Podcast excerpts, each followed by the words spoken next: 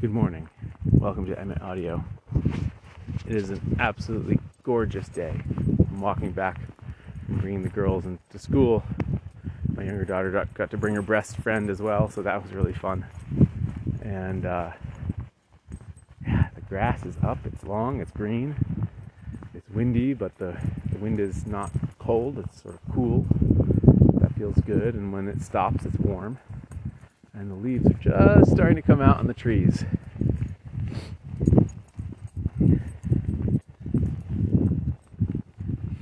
Sometimes I forget to put myself in the position of the rest of the world when it comes to me. And I think that this is a common thing with many people. We know our own situation so clearly. Oh, there's a calf nursing on a cow with a head. It's so cute.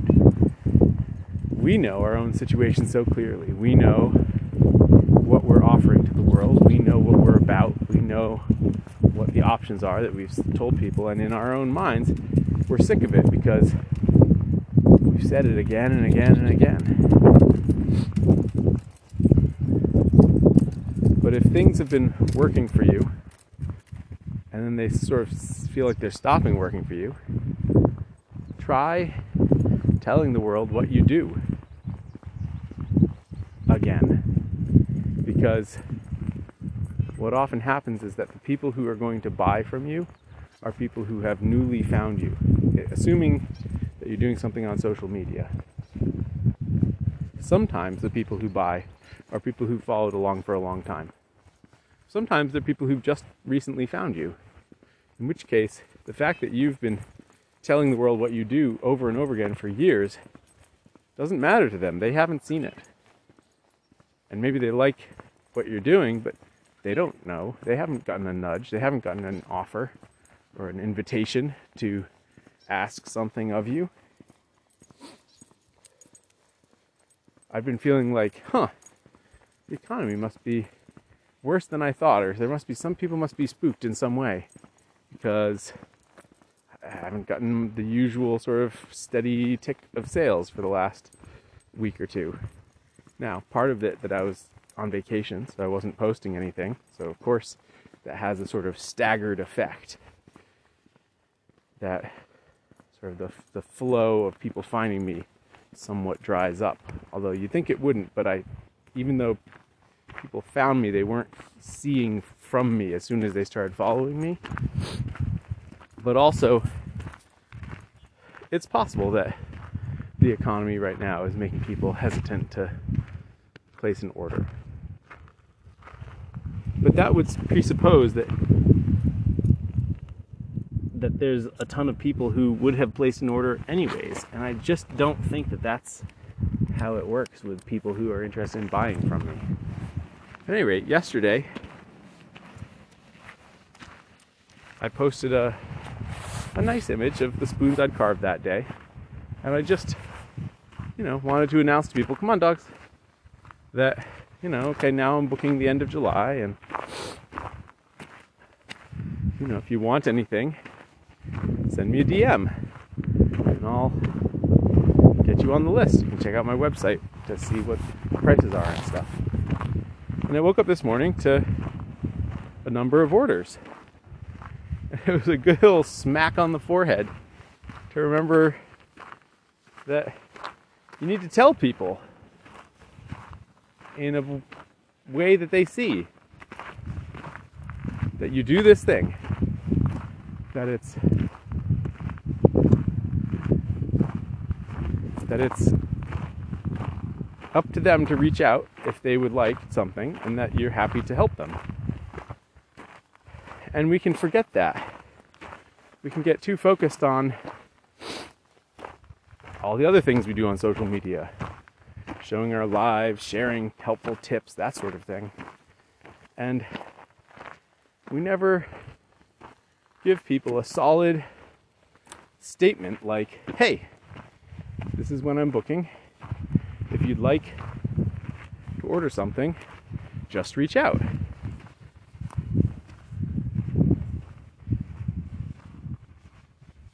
And it's funny how even after five, six years of doing this, I still need that reminder.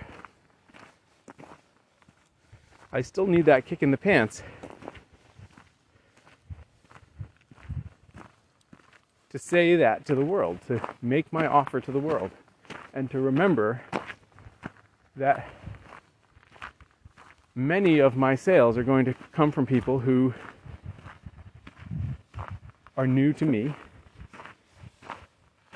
and almost all the remainder of the sales are from people who just now, maybe they know about me, but they just now hear about something that I'm doing that they're interested in. So for instance, I have a handful of customers who buy spoon blanks on a subscription basis, where they just get them at whatever interval they set up. And every time I talk about that, there's always a person who says, wait, I, this is exactly what I need. I would love that, right? But they weren't going to know about that unless I talked about it. We think, oh, well, we put it on our website, and we're always telling people to go to the products page to read it. But let's be real. Especially as what you offer grows in complexity and length, fewer and fewer people are going to read it. I offer a lot of different things. It would be silly of me to think that everyone who is interested in those things would A, realize they should look at the products page of my website, and B, actually read the amount of copy that's there. It's a lot of words. So this is why social media is so great in this application, is that it's my chance to, at regular intervals, introduce these things that I offer to the world and tell people about them. And in so doing, I'm bringing it to people's minds. So I had to stop and talk to a neighbor as I was walking by his house. So at any rate, it's a good reminder for me, and I thought I'd pass the reminder on to you, that if you feel like something isn't working, try talking about it more. Try being more disciplined about making your offer to the world. And this is why I feel like doing things on commission stands is a better business model. It's one of the reasons it's a better business model than selling one-off items, because with commissions, you talk about a thing, maybe it doesn't generate any interest, but the next time you do the thing, you talk about it again, and maybe it generates twice as much interest that time for reasons that you have no idea. Whereas if you put something online to sell, and it doesn't sell pretty much immediately, well, then it's an albatross around your neck. What are you going to do? Talk about it again? That smacks of desperation. What are you going to do? Put it on sale? That devalues your price the next time you try and sell something. Trying to sell something that you've already made online is a desperate act, and is always disadvantaged by the fact that it might not sell that time for reasons that have nothing to do with you. And if instead you are posting and talking about things that you've made that are already sold to people, well, then that can drive subsequent orders much more organically without that icky feeling of, shit, I said something and got crickets, and now what do I do? That is a fundamental flaw of that way of doing business, and I understand why people want to do it that way, because the making of it can feel better, right? You're following your muse. You're doing what you love. It's not sullied by you know, a sale or having to do it for somebody. It doesn't have that pressure. There's no time pressure. There's no quality pressure. Well, there's a price to having that freedom up front. And the price is, it might not sell. And when it doesn't sell,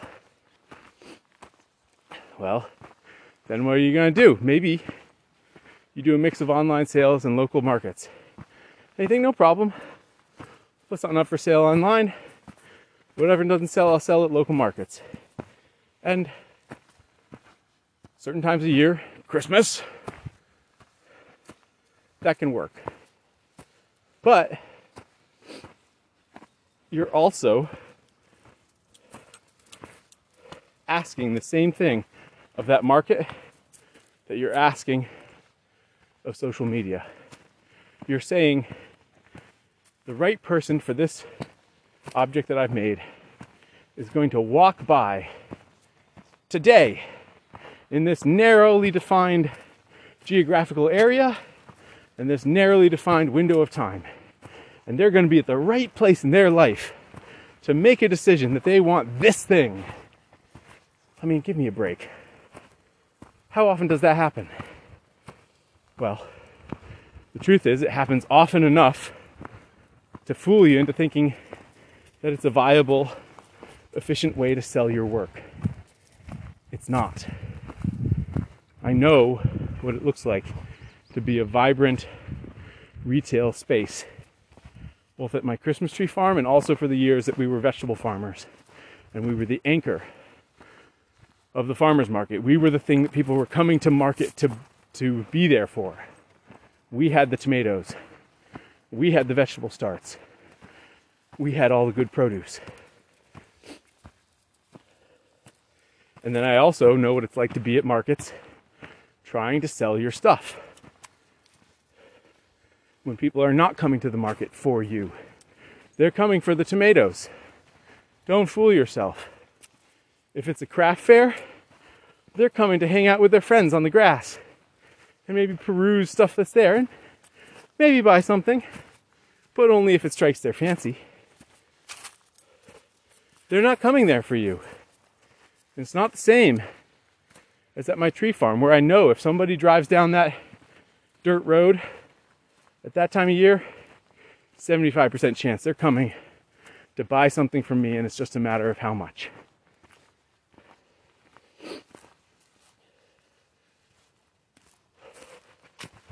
I've talked about this a lot, guys, and from what I can see, in the spoon carving scene at least, this idea has still not caught on, that you would do work for commission and then have a wait list.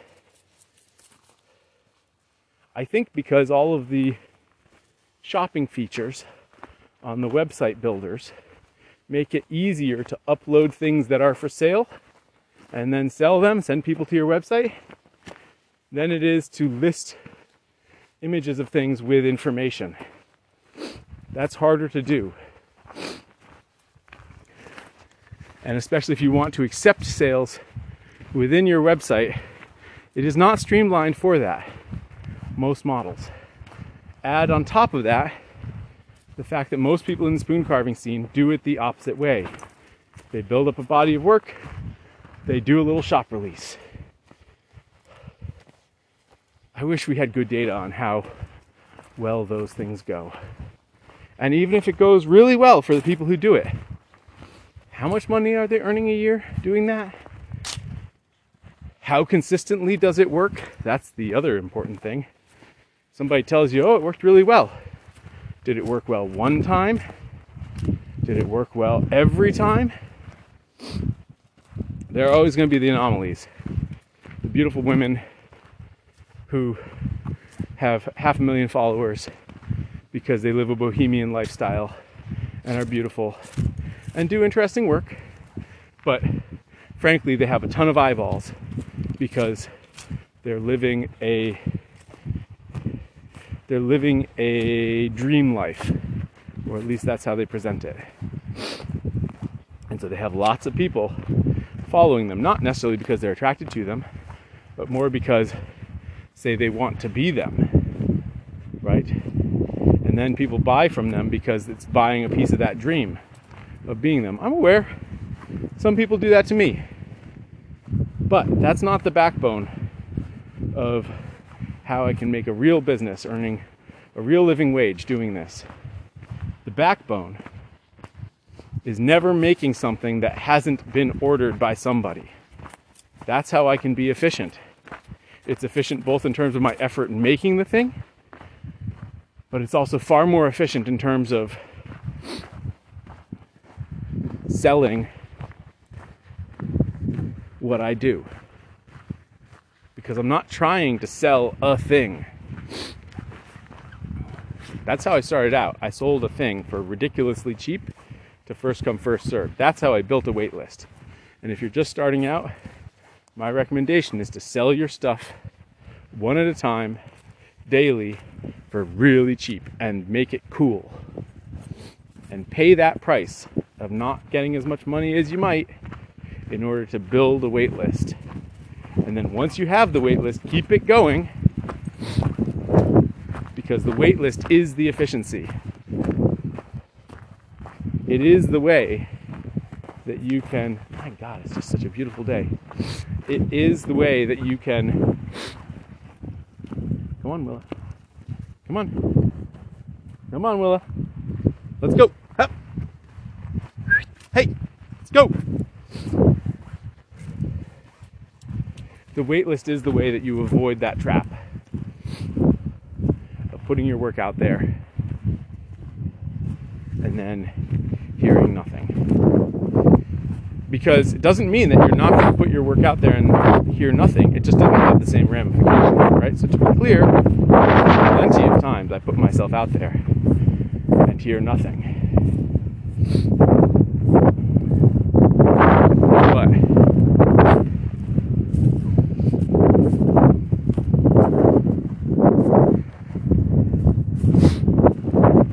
Doesn't matter as much, because hey Willa, come on, let's go. Hey, come on, stop eating cow poop. Disgusting. It doesn't have the same impact. It doesn't have the same ramification as when you put something that you're trying to sell, the actual item that you're trying to sell out there, and you hear nothing. That is a real problem.